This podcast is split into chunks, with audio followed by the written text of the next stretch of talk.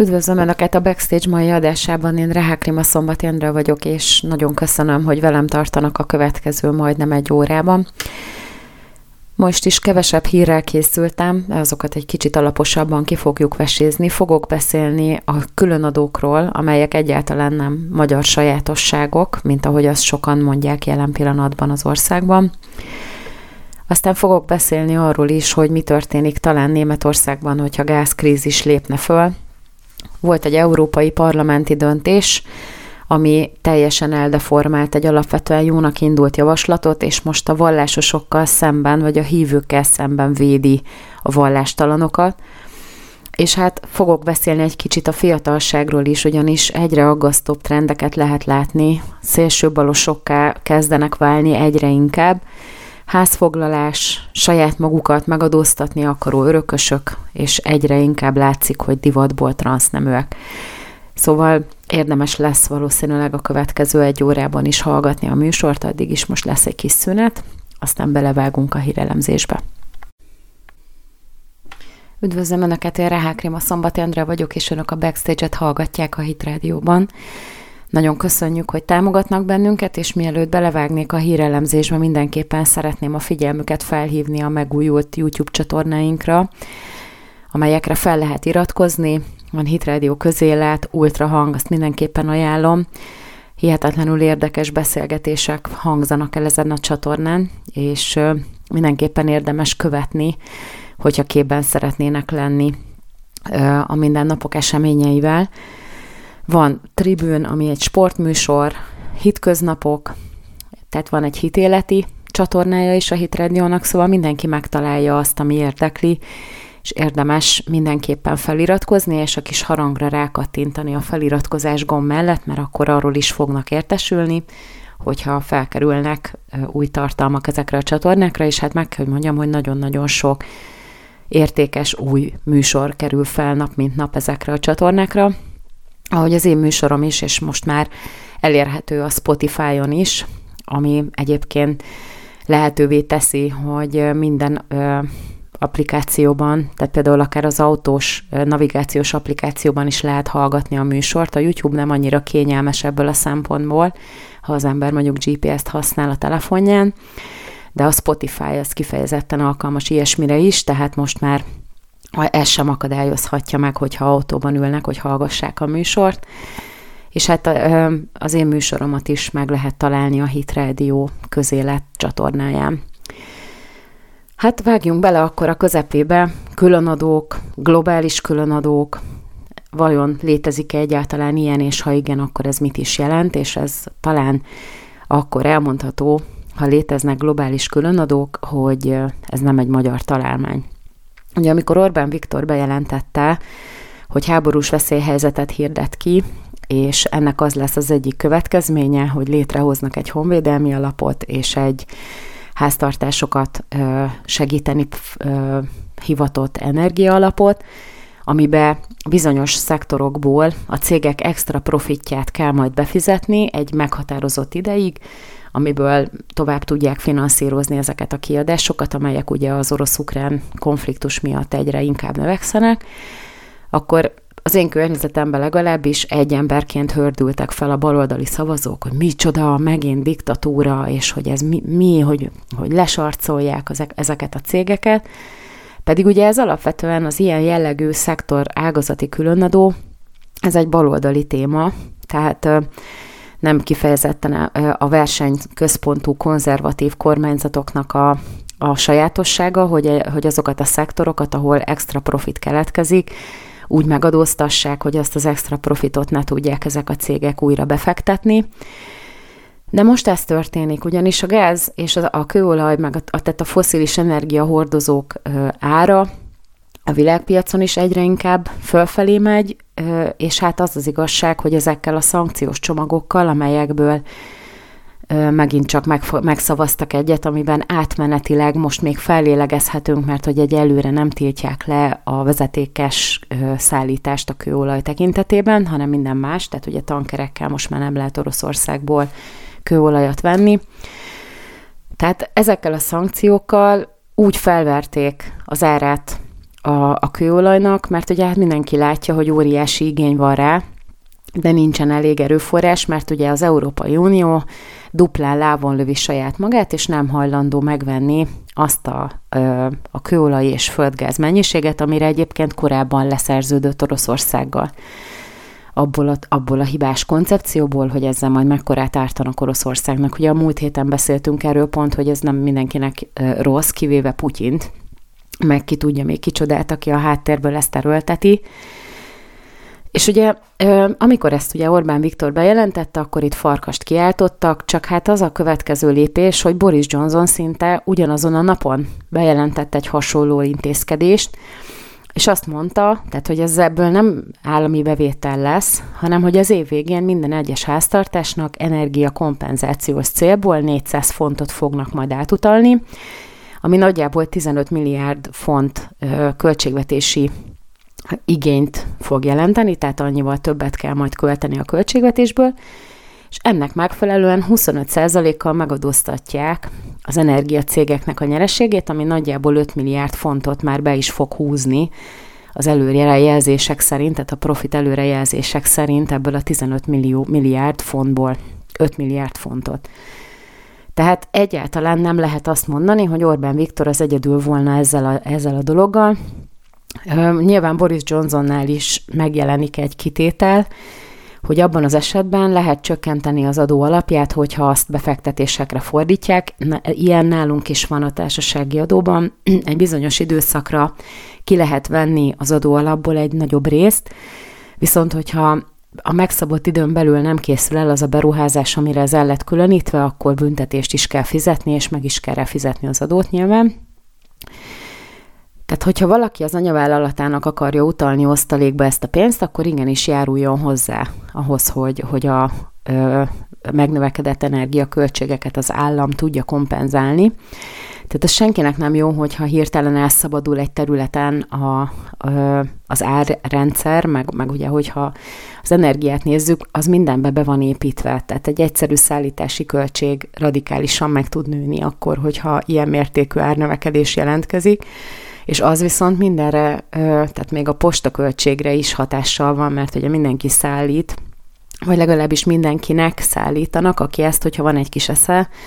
a saját maga által forgalmazott termékeknek az árába bele, beleépíti,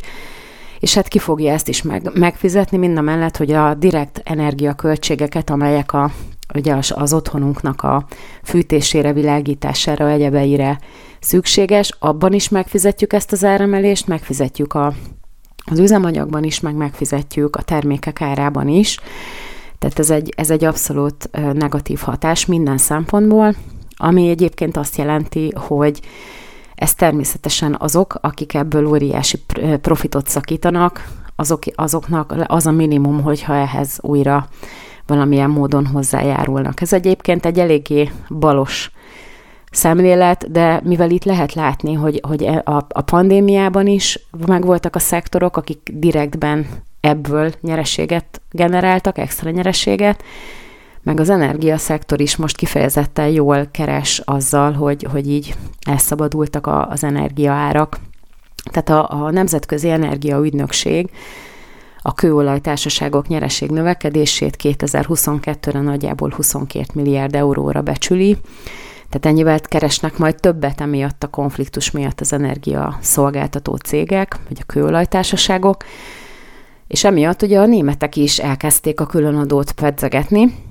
és hogy az energiaszektort lehetne ezzel megadóztatni, meg a fegyvergyártókat, akik ugye közvetlenül kapcsolatba hozhatók az orosz-ukrán konfliktussal,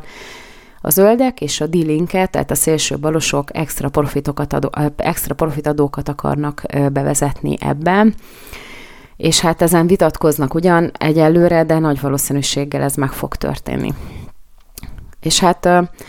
megvan ez, hasonló intézkedésekről beszélnek az olaszok, azon, az osztrákok is gondolkoznak rajta, hogy ezt hogy lehetne megvalósítani. A görögöknél már megszületett a döntés, itt megnézték, hogy mennyi volt az átlag nyereség ezekben a megadóztatott szektorokban tavaly, és ami ezen felül generálódik, azt 90%-kal adóztatják meg, és aztán az év végén az energia ár növekedésnek a 60%-át visszakompenzálják a lakosságnak.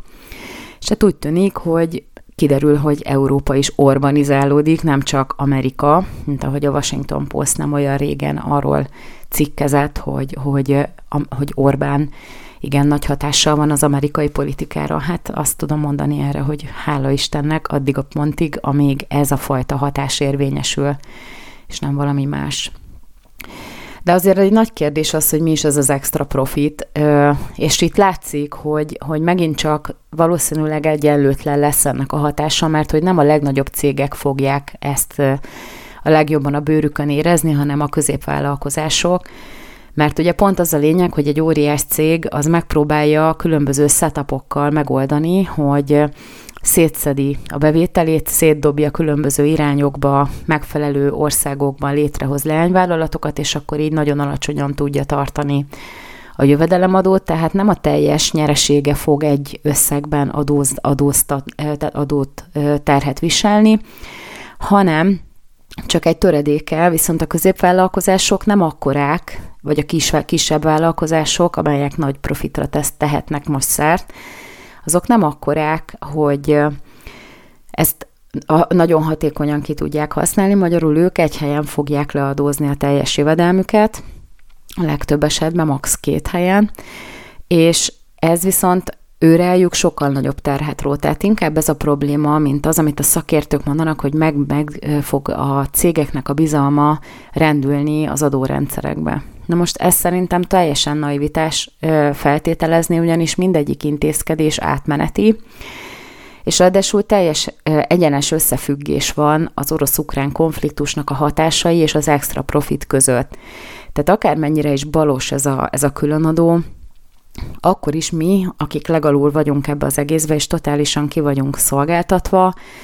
úgy érezzük, hogy nem olyan nagy probléma, hogyha most ezt a tömérdek nyereséget szépen lesarcolják. És hát ugye azt is megteheti egy nagy cég, hogy fogja magát és elmegy egy olyan országba, ahol nem vezettek be ilyen ágazati különadót, és hát ugye látjuk azt is, hogy, hogy az államnak is van ebből azért plusz bevétele, mert a benzinárban például a kőolaj az csak egy tételt jelent, és ott van mellette egy csomó más is, tehát útalap, jövedéki adó, és így tovább. Ugye felrották a magyar kormánynak, több grémium is, meg a közösségi médiában is megy az embereknek a, a véleménynyilvánítása, hogy miért nem csökkentik a, a jövedéki adót ezen a tételen, és hát, kedves barátaim, azért, mert hogy az Európai Unióban megvan szabva egy minimum jövedéki adó, ami ráadásul az euró árfolyamának az elszabadulásával, vagyis a forint gyengülésével inkább így fogalmazok, már meghaladja azt a mértéket, amennyi jelen pillanatban az egy liter benzinben a jövedéki adónak a mennyisége, ami 120 forint. Tehát magyarul, mivel azt nem lehet csökkenteni, és jelentősen megnőtt az ára az arapanyagnak, tehát amiből ugye készül a, a benzin, ezért a kereskedőknek az árése csökken, és nem a jövedéki adó, meg nem az anyagköltség. Ami egyébként megint csak nem annyira pozitív, de hát igen, itt is mindenkinek meg lehet a saját véleménye, hogy kinek szurkol ebben az egészben, meg hogy kinek az érdekei szerint nézi ezt a dolgot. Azért a kereskedők sem kerestek rosszul eddig a benzinárak emelésén, meg a, meg a benzinárakon, most ez egy nagy teher, ami rájuk lett hárítva, de azért ettől függetlenül nyilván talán nem fog a el ebben tönkre menni. Nálunk még így is megvan ez a hatósági áras benzin vagy üzemanyag, ami óriási áldás, mert hogyha az ember elmegy Németországba, vagy csak Szlovákiába, akkor látja, hogy többszörösét fizetik az, a, a benzinért a, a polgárok, és ott is az emberek fizetik meg ennek az árát. Tehát mi azért a baloldali polgári, polgártársaink is jobban tennék, hogyha inkább örülnének ennek jelen pillanatban. Lehet, hogy pont a jó módúak, akiket nem érint meg annyira, hogyha ennyire nagyot növekszik a benzinára, de ha most hirtelen 600 forint fölé emelkedne föl, azt mindenki igencsak megérezni a saját bőrén. Szóval úgy tűnik az ágazati különadó az egyáltalán nem egy, egy elvetemült magyar találmány, amivel megint csak a magyar diktatúra ékes bizonyítékát láthatjuk magunk előtt, hanem igenis jelen pillanatban egész Európában egy alkalmazott eszköz arra, hogy valamilyen módon kompenzálják a saját hülyeségüket, amivel ugye felverték a világpiacon az, a foszilis energiahordozóknak az árát. Most következik egy kis szünet, aztán fogok beszélni még a német gázkrízisről is röviden, és aztán utána egy-két ideológiai témát is fogunk érinteni. Üdvözlöm Önöket újra, ez itt a Backstage, és én Rehák Rima Szombati Andrea vagyok. Ahogy ígértem, kicsit német gázkrízisről is fogunk beszélni. Nem olyan régen, pont az első blogban mondtam el, hogy az energiaszektorban azért óriási extra profitokra tesznek szert a cégek, Ettől függetlenül nagyon úgy tűnik, hogy azok a szankciók, amiket magunkra erőltetünk, vagy legalábbis mi nem, de az Európai Unió többi része, azok azzal is együtt járnak, hogy akadozni fog a gázellátás. Ugye önmagában az, hogy, hogy mondjuk az Adria vezetéken érkezzen gáz, vagy a norvégoktól lehessen gázt venni, vagy Amerikából palagázt, az nem biztosítja azt a mennyiségű felhasználást, amit az eddig stabilan érkező Oroszország irányából jövő Ukrajnán keresztül nyilván gáz és, és kőolaj fedezni tudott. És most, hogy ugye egy sorra mondják fel a Gazprommal a szerződéseiket az Európai Uniós tagállamok, meg ugye Ukrajna fenyegetőzik, hogy ha mi nem nyírjuk ki saját magunkat, akkor majd ő elzárja a gázt annak ellenére, hogy azért mi nem olyan régen még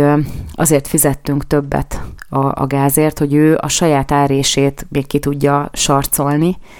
tehát ezt is kellene értékelni, hogy, hogy ezért Magyarország rengeteget segített Ukrajnának ebben a témában,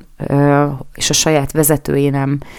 tudták megoldani ezt az ügyet, és akkor fogják magukat, és most megfenyegetnek bennünket, hogy akkor majd elzárják a gázt. Tehát ez egy utolsó gonosztevő társaság. Az a helyzet, hogy ezt nem lehet máshogy nézni, és az ember elgondolkozik, hogy, hogy ha ilyen krízist okoz, akkor vajon azok a politikusok, akik ennek az élharcosai, azok a saját nemzetüket hogyan tekintik, hogyan viszonyulnak a saját nemzetükhöz. És azért nyilván igen erős dolog azt mondani, hogy, hogy hogy az ilyen dolog, amikor valaki azon dolgozik, hogy egy másik nemzet érdeke, az hangsúlyosabban essen a ladba, mint a saját nemzetének az érdeke, azt mondjuk még 50 évvel ezelőtt hazárulásnak bélyegezték volna. Most pedig az emberek ezt úgymond uniós polgárságnak nevezik, meg, meg, meg világpolgárságnak, meg föderalista, globalista világnézetnek, de ettől függetlenül azt kell, hogy mondjam, hogy ezek az emberek, akik ott most ezeket a döntéseket erőltetik, egyáltalán nem azt nézik, hogy a saját nemzetükben ez mit okoz, hanem megpróbálják ezt a, a globális, globalista érdekrendszert képviselni. Ugye meghallgattam én is a soros beszédet, bár ezek nem, egy, nem okoznak óriási élvezetet, el, lehet, el, el tudom ezt mondani, és hát ott nagyjából le lehetett vonni azt a következtetés, hogy Soros György azt szeretné, hogyha az Európai Unió olyan krízisbe kerülne, amivel aztán utána fel lenne ruházva központi hatalommal, és kimehetne a szabadpiacra, hogy saját magának hitelt vegyen föl. És akkor jól eladósodik, természetesen saját jogon, de azt utána nekünk is fizetni kell, mivel ugye tagállamként mi is kötelezettséget vállalunk arra, hogy, hogy helytállunk bizonyos témákban, és ott nem mondhatja a magyar állam, hogy hát köszi nem. De ehhez az kell, hogy fel legyen ruházva az Európai Unió ilyen kompetenciákkal, ami jelen pillanatban még, még nem a helyzet, hála Istennek. Viszont úgy tűnik, hogy ezek a szankciók, amiket ezek a globalista politikusok ráerőltetnek az egész Európai Uniós lakosságra, ezek nem pozitívak, és ugye megállapítják a németek is, akik persze a zöld energiát részesítik előnyben, hogy jó, az atomot azt felejtsük el, megújuló energiaforrásokra van szükség, az nem elég, akkor végül is kellene, hogy valahol más irányból próbálkozzunk, tehát kelleni fog azért ott az a gáz, mert hogy vannak olyan erőművek, amelyek gáz felhasználásával termelnek például áramot, vagy vannak olyanok, amelyeknek, amelyeknek a, a mellékterméke, ugye a hő, az bekerül a, a lakosságnak a távfőrendszerébe is, magyarul fűtésre is használják ezeket a dolgokat, Igaz, hogy nem annyira ö, hatékony, mint, a, mint az atom, de hát nyilván nem is annyira környezetszennyező. Na most egész, ez is megint csak nagyon relatív, de az az igazság, hogy nehezíti az ellátást, és akkor megérkezik a német állam ebben az egész kérdésben, és akkor egy olyan törvényjavaslatot tárgyalnak jelen pillanatban a Bundestagban, ami úgy feljogosítja a német államot, tehát a német kormányt, hogy akár teljesen leállítsa a gázfelhasználást, vagy a foszilis energiahordozó felhasználás Németországban, hogyha úgy ítéli meg, hogy az ellátási rendszer nem biztosítja a kellő mennyiségű alapanyagot. Tehát lehet, hogy a németeknek fél évig nem lesz semmilyen módon fűtés, nem lesz áram sem, és akkor majd itt bejön az szépen, amit már ugye korábban itt mosolyogtunk rajta, hogy arról azt reklámozzák, hogy hogyan lehet egy cseréppel meg ö, egy gyertyával meleget csinálni otthon, és hogy igazából ö, akkor költözzenek össze a családok, mert akkor ketten, hárman, négyen, öten be tudnak lehelni egy, egy lakást, akkor is, hogyha nincs fűtés. Tehát ezek kezdenek rémisztő valósággá eszkalálódni, és mindezt azért, mert egy Ursula von der Leyen nem bírja elengedni ezeket a szankciókat, meg, meg ugye azt mondja Zelenszky, hogy Magyarország energiaterrorizmust folytat, holott mi csak a túlélésért küzdünk. Tehát mi nem akarunk ebbe belekeveredni. Az, hogy geopolitikailag itt vagyunk, az egy ebből a szempontból nem annyira jó most, és nekünk semmi közünk nincsen az ő konfliktusukhoz Oroszországgal. Tehát minden szempontból úgy tűnik, hogy kár fogja érni a német lakosságot, mert a távhő ellátás is valószínűleg akadozni fog. Úgy tűnik, akkor mégsem olyan jó ötlet ez a norvég gázvezeték, meg nem is olyan jó ötlet a, az amerikai palagás sem. És akkor ugye most arról beszélnek a szankciós csomag kapcsán, amit pont most tárgyaltak meg a, a jelenlegi zajló uniós csúcson, hogy hogy hát egyelőre akkor most megengedjük, hogy még legyen ö, vezetéken érkező gáz, tehát Szlovákia, Magyarország még biztonságban van egyelőre, Ja, egy-két hónap alatt oldják meg az infrastruktúrális fejlesztést, ami ugye bődületes mennyiségű pénz, tehát ilyen 10 milliárdos euró összegekbe kerül csak Magyarországon, amit persze a hip-hop meg lehet csinálni, tehát ez kb. olyan, hogy mint majd jön a izé, Óza nagy varázsló, háromszor összecsapja a, sarkát, nyilván ez most megint hibás narratíva, mert az nem így volt a mesében, de mindegy és akkor majd lesz új infrastruktúra, amiben meg lehet venni azt, az, azt a norvég gázt, vagy azt a szabadpiaci kőolajat, ami jelen pillanatban aranyárban van mérve, tehát csak azért csináljunk egy óriási beruházást, hogy megvehessük iszonyú drágáért a szabadpiacról az egyébként egyre kevésbé elérhető foszilis energiahordozókat.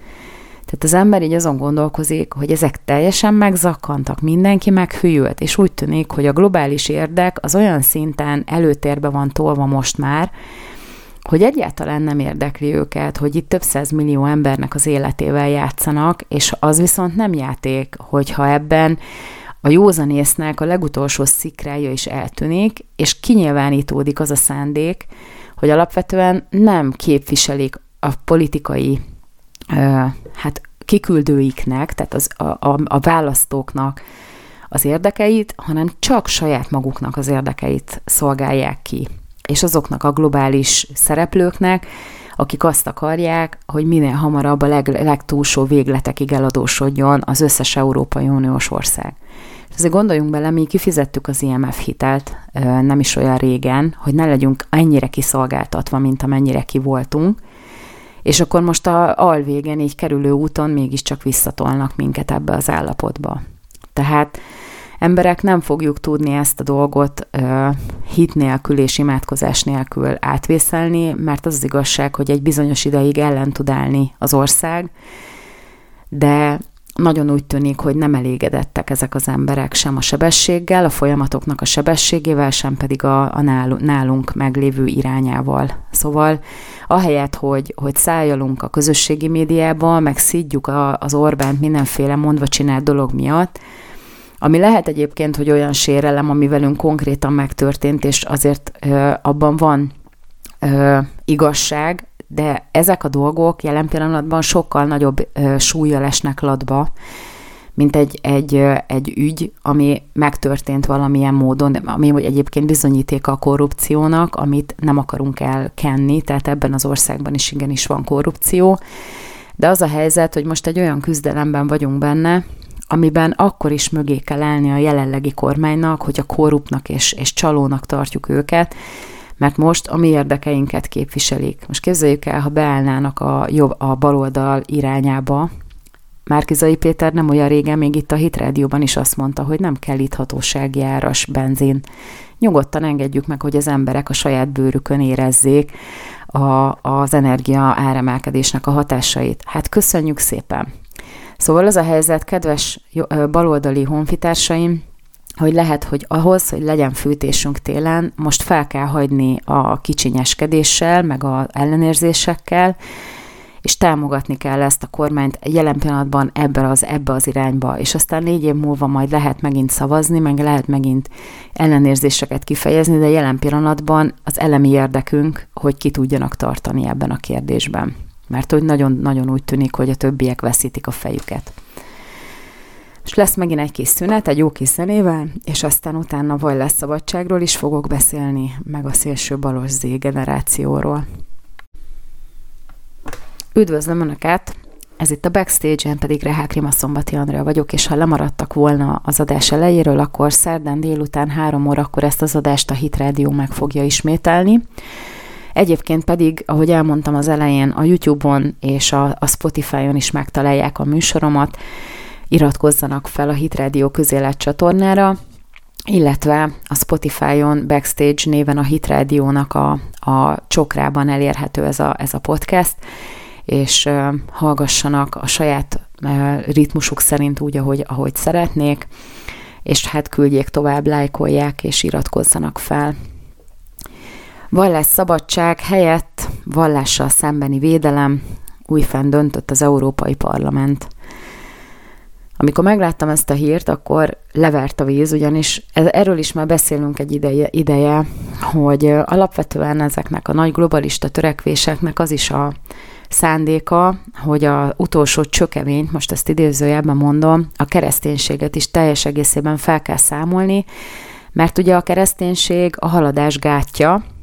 az abból is látszik, hogy a normalitást azt valahogy mindig sikerül a kereszténységnek teljesen elkaszálni, tehát a normalitás alatt egyértelműen a, a, az LMBTQ jogokat, meg a 40. generációs, most direkt sarkítok megint, úgynevezett szabadságjogokat értik.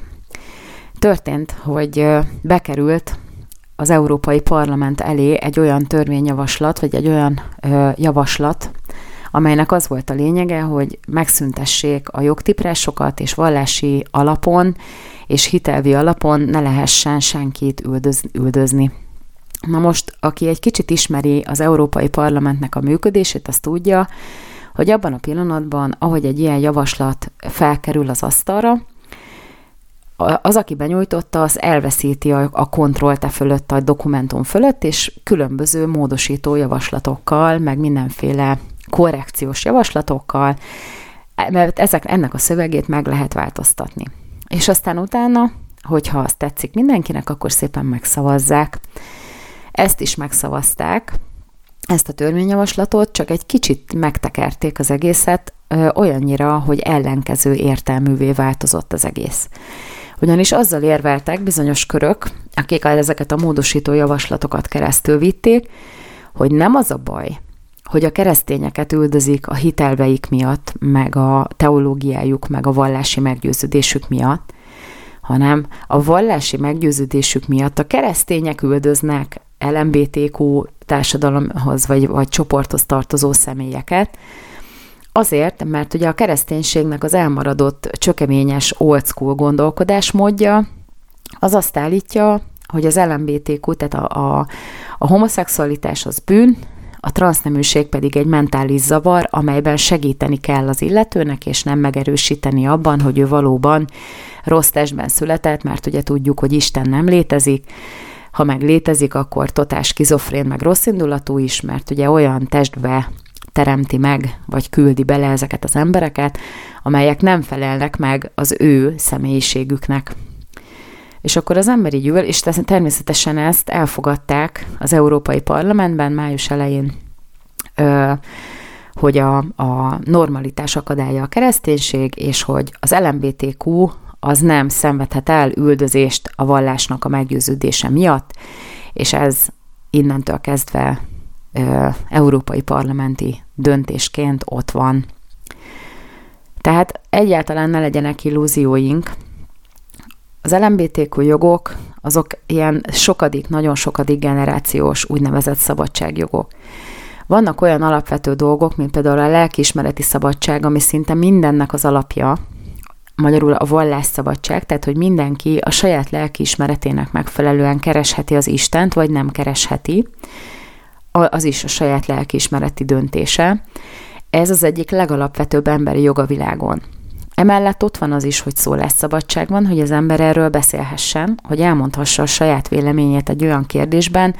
amivel nem feltétlenül ért egyet, ez is első generációs alapjog. Nem első generációs, de talán második, az, hogy azzal üzleteljen az ember, akivel a legjobb belátása szerint szeretne, és nem azzal, akire ráerőszakolják. És akkor megjelenik, mit tudom én, a 90-es évek, a 2000-es évek körül, vagy akár mondjuk azt, hogy a 70-es években a feminista mozgalom farvizén megjelenik egy ilyen LMBTQ csoport, ami ugye először csak ö, ö, homoszexuálisokból lett, aztán szépen lassan ezek el ö, és kiszorultak, és megjelentek a, a transzneműek, akik ugye már se nem leszbikusok, se nem homoszexuális férfiak, hanem rossz testbe született ö, emberek, akikre a desul nem is kell, hogy egyik vagy másik nemhez sorolják magukat, mert ugye nem bináris is van, meg 70 valahány különböző ö, nemi identitás, ami ugye agyrém.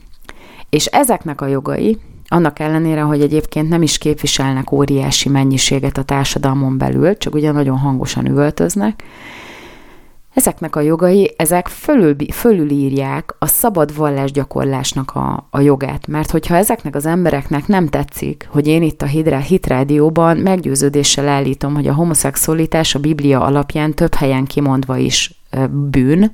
és olyan bűn, ami egyébként nagyon is a, a, a gödör alján van, tehát nem egy ilyen egyszerű kis dolog, tehát szellemileg óriási teher, hogyha valaki szeretne tényleg lelkismeretét ö, tisztán bibliai módon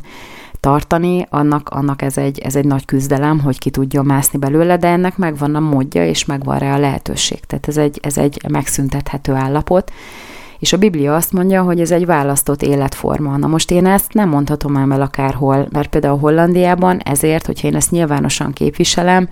engem bezárhatnak gyűlöletbeszéd miatt, tehát magyarul a szólásszabadságom is sérül,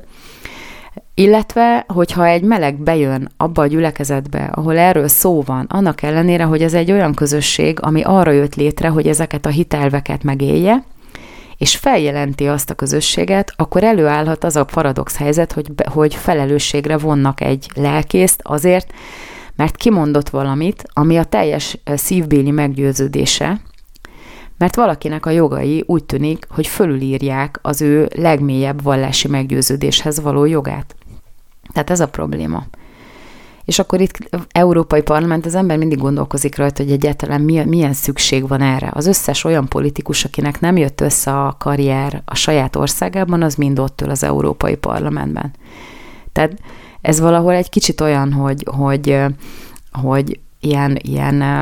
nem túl sikeres politikusoknak a gyűjteménye, akik kaptak hatalmat, és akkor mindenféle hülyeséget döntenek el. Természetesen most megint direkt sarkítok, lehetséges, hogy vannak értelmes döntések is, ami, ami ugye komoly munkát feltételez, de azért ez most kifejezetten azt mutatja, hogy balos ideológiáknak a terjesztésére használják még a legjobb szándékokat is úgy, hogy közben a mi jogainkat a legmesszebb menőkig figyelmen kívül hagyják, a legjobb esetben is, egyébként pedig totálisan két lábbal tiporják. Szóval nem, nem rózsás a helyzet, és hát ez sajnos előbb-utóbb be fog gyűrűzni hozzánk is. És megint lesz egy kis szünet, és aztán ennek a továbbvezetéseként egy kicsit fogok beszélni a szélső baloldali fiatalokról is. Üdvözlöm Önöket újra, ez itt a Backstage, én pedig Rehák Rima Szombati Andrea vagyok, és hogy ígértem, egy kicsit akarok beszélni szélső balos fiatalokról. Ugye több hír is volt, ami önmagában nem lenne érdekes, de amikor szépen egymás mellé kerülnek, akkor egyértelműen látszik, hogy ez mindegy trendet támaszt alá a Z generációban. Ugye az első, mi nagyon szeretjük a férjemmel a Fox News-nak a, a riportereit, mert van egy, egy szarkasztikus humoruk, de közben azért mind a mellett, hogy, hogy nagyon durván elfogultak a saját nemzetükkel szemben, azért rengeteg érdekességet összegyűjtenek, és ugye nekünk, akinek tehát nem, nem tudja az ember minden egyes csatornának éjjel-nappal nézni az adásait, ez nagy segítséget nyújt, hogy az igazi érdekes témákat így ki lehessen bányászni. Ugye ott ö, ö, volt szó az egyik ilyen műsorban egy Rebecca Parson nevű Washington államban induló ö, képviselőjelöltről, tehát aki ugye a kongresszusi választásokra Washington államban szeretne egy képviselői helyet elnyerni, és azzal az üzenettel kampányol, hogy Washington államban pont háromszor annyi ház áll üresen, amit ugye különböző cégek birtokolnak, bankok vettek el, jelzálók nem fizetés fejében, és így tovább, mint amennyi hajléktalan veterán vagy más hajléktalan van. Ezért buzdítja ezeket az embereket, hogy költözzenek be ezekbe az üresen álló lakásokba. Az, hogy nyilván ez törvény, törvény ellenes, az nem az ő baja, és hát az sem érdekli, hogy, hogy nem az a problémájuk a hajléktalanoknak, hogy az utcán élnek. Az egy következménye annak, ami a problémát generálja. És sajnos, mivel nem szűnik meg az ezt létrehozó problémának a gyökere, ami nagyon sok esetben, például a veteránok esetében különböző szerektől való függés, ezért hiába költöznek be egy üresen álló lakásba, száz százalék, hogy nem lesznek első egy csapásra úri emberek, és nem tudnak kijönni a drog és alkohol függőségből, csak azért, mert hogy hirtelen fedél lett a fejük felett. Viszont annak az illetőnek, vagy banknak, cégnek a tulajdona, ahová ezek az emberek beköltöznek, onnantól kezdve óriásit fog veszíteni az értékéből. Ö, ugye ez önmagában lát, mutatja, hogy, hogy nem túl sok tapasztalattal rendelkezik, és igazából ez egy nagyon-nagyon erős baloldali gondolat, hogy azoknak, akinek van, azoktól vegyük el, mert hogy az ugye milyen, milyen ö, igazságtalan,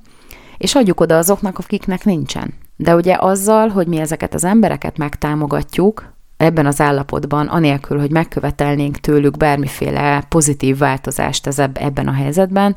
az azzal fog együtt járni, hogy belebetonozzuk őket ebbe az állapotba. Tehát a hajléktalanok nem fognak életmódot váltani csak azért, mert hirtelen már nem a híd alatt alszanak, ahol hordókban gyújtott tüzek mellett melegszenek, hanem be, be, bemennek egy házba, ami onnantól kezdve lakhatatlanná is válhat nagyon rövid időn belül. És nem beszélünk arról, hogy a, az alkoholfüggőség, meg a drogfüggőség az el tud érni egy olyan szintet, amikor nem a rendszer kényszeríti az utcára azt az illetőt, hanem az az egy megoldás van arra, hogy talán meg lehessen menteni az életét, hogyha mindenki megszakítja vele a kapcsolatot, és kirakják otthonról. Tehát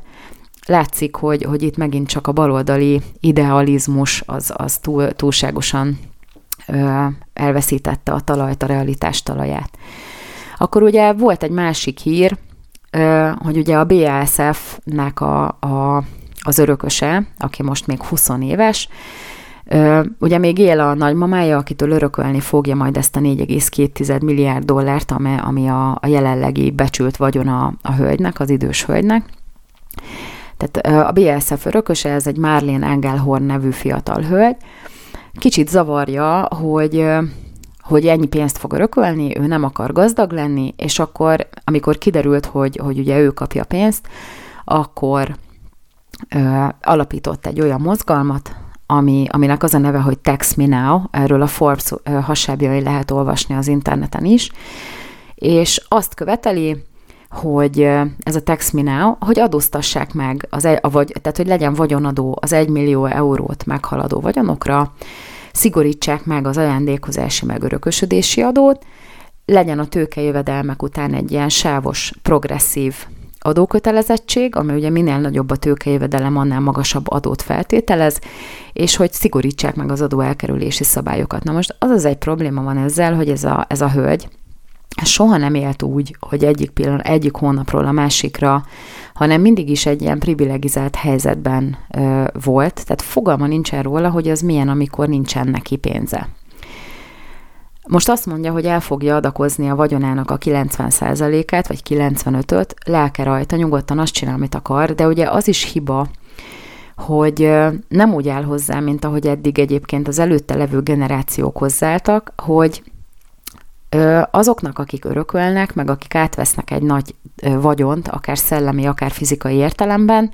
azoknak kutya kötelességük azt úgy tovább fejleszteni, hogy ők is többet hagyhassanak utána a saját utódaikra. De hogyha nem is tervezzük, hogy lesz utódunk, mert hogy kilátástalannak érezzük a jövőt, és germanisztikát hallgat a csaj, tehát igazából nem lehet azt mondani, hogy nagyon sok gazdasági tapasztalattal rendelkezne, vagy legalábbis rálátással,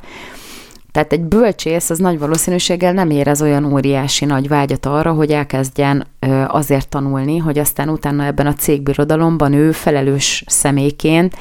döntéseket hozzon, és, és ezért úgy, úgy e felelősséget vállaljon. Tehát ez egy önmagában már, már mutatja, hogy egy kicsit úgy el van tévedve. Tehát Davosban tüntet helyette inkább azért, hogy a gazdagokat adóztassák meg, és ő sem gondolja végig, hogy az igazi szupergazdagoknak nem egy helyen van a vagyonuk, és nem egy összegben, hanem ezek mindig becsült számok, pontosan azért, mert hogy akinek van egy kis esze, az szétdobja úgy a, a vagyonát, hogy inkább ilyen érdek ö, szférák alakulnak ki, tehát hozzáköthető cégek, vagy az ő kontrollja alatt álló cégek, amelyeknek a tulajdonjoga egyébként nem feltétlenül az övé. Pontosan emiatt. Tehát nem a leggazdagabbra, nem a leggazdagabbakra jutna ez a, ez a vagyonadó például, és 1 millió euró, 380 millió forint, az azért igen nagy összeg, de ez a középosztály. Az a középosztály, amelyre egyébként a társadalmat stabilan rá lehetne építeni. Tehát megint csak látszik, hogy itt van egy fiatal, akinek van egy ötlete, de alapvetően nem nézi meg, hogy annak milyen hatásai vannak, hanem őrjöngünk. Tehát ez, ez újfent mutatja, hogy, hogy azért feltűnést akarunk kelteni, de igazából nem értjük, hogy mi a helyzet. És hát ugye volt még egy ö, anyag, ami, ami azt ö, feltételezi, hogy a transzneműség, ami egyre inkább terjed, az egyre jobban mutatja, hogy mármint a társadalmi trendek egyre jobban mutatják, hogy ez egy divat. Van egy Bill Maher nevű talk show host, az HBO-n, van, a, ugye van egy olyan műsor, hogy HBO Real Time with Bill Maher, ez egy politikai beszélgetős műsor, és ez az ember ez egyáltalán nem egy konzervatív műsorvezető, és most feltett a YouTube-ra egy videót, amiben arról értekezik, értekezik, hogy ugye a Gallup intézet csinált egy felmérést, hogy az LGBT mozgalom a társadalmon belül generációnként mindig megduplázza saját magát. Ugye a Biden generációban, ami a 46 előtt születetteket jelenti, ott még 0,8% volt csak bevallottan transznemű. A boomer generációban ez a szám 4,2%, a millenniumiak között 10,5%, a Z generációsok között pedig 20,8%. És akkor így megállapítja, hogy ha így folytatjuk, akkor 2053-ra mindenki meleg lesz és akkor ugye nyilván nem lesznek már gyerekek, nem kell majd aggódni, hogy mi lesz a jövővel. És hát felveti, hogy ha ilyen mértékű változások vannak, akkor meg kéne nézni, hogy mi lehet a baj. És ugye megállapítja, hogy, hogy, hogy ugye látszik, hogy Ohio-ban egyáltalán nem 20,5 százalék az aránya a transznemű fiataloknak, hanem Kaliforniában meg még ennél is magasabb, tehát magyarul kétféle baj van, vagy üldözik őket Ohio-ban, vagy pedig termelik őket Kaliforniában. És ebben egyébként nagyon nagy igazság van. Ezekben a dolgokban a társaknak, tehát a saját életkorú ö, többi embernek a hatása az óriási. Tehát most divatos coming out-olni, nem, nem birkózunk meg az élet kihívásaival, hanem egyszerűen elkezdjük sajnálni magunkat, és ugye most már nem kell átigazolni a másik oldalra, tehát nem kell, hogyha én transznemű vagyok, az nem jelenti azt, hogy férfi vagyok, hanem lehetek ilyen nem bináris is, ami ugye egyikhez sem tartozik, meg, meg tarthatom magamat, mit tudom én minek. Ö, tehát igazából innentől kezdve az emberek elveszítik a teljes talajt a lábuk alól, és aztán utána ilyen roncsok lesznek a végén. Erre pedig nem lehet jövőt építeni. És ha megnézzük, 20% az bődületesen sok. Az nagyon-nagyon sok. Szóval igyekezzünk jó kapcsolatot ápolni a gyerekeinkkel, nézzük meg, hogy kikkel barátkoznak, mert ne gondoljuk, hogy ez csak egy amerikai probléma. Ha Amerikában ez ilyen mértéket ölt, egyébként Európában is egyre jobban begyűrűzik, akkor valószínűleg hozzánk is igen-igen gyorsan el fog érkezni. És hát ezt a szülők, a rájuk bízott gyerekekkel kötelesek valamilyen módon vagy megakadályozni, vagy pedig kezelni, és ez csak úgy működik, hogyha, hogyha van kapcsolatunk azokkal a gyerekekkel. A gyereknek pedig van bizalma felénk. Nagyon sajnálom, hogy nem tudok pozitív gondolatokkal búcsúzni, de ettől függetlenül nagyon köszönöm, hogy velem tartanak, és ha minden jól megy, akkor a jövő héten újra jelentkezem a kis hírelemző csokraimmal. Addig is vigyázzanak magukra, legyen saját véleményük, formálják ezt a véleményt, tájékozódjanak, és vigyázzanak magukra, az a legfőbb. Minden jót, mai napra további jó rádiózást és szép estét kívánok a viszonthallásra.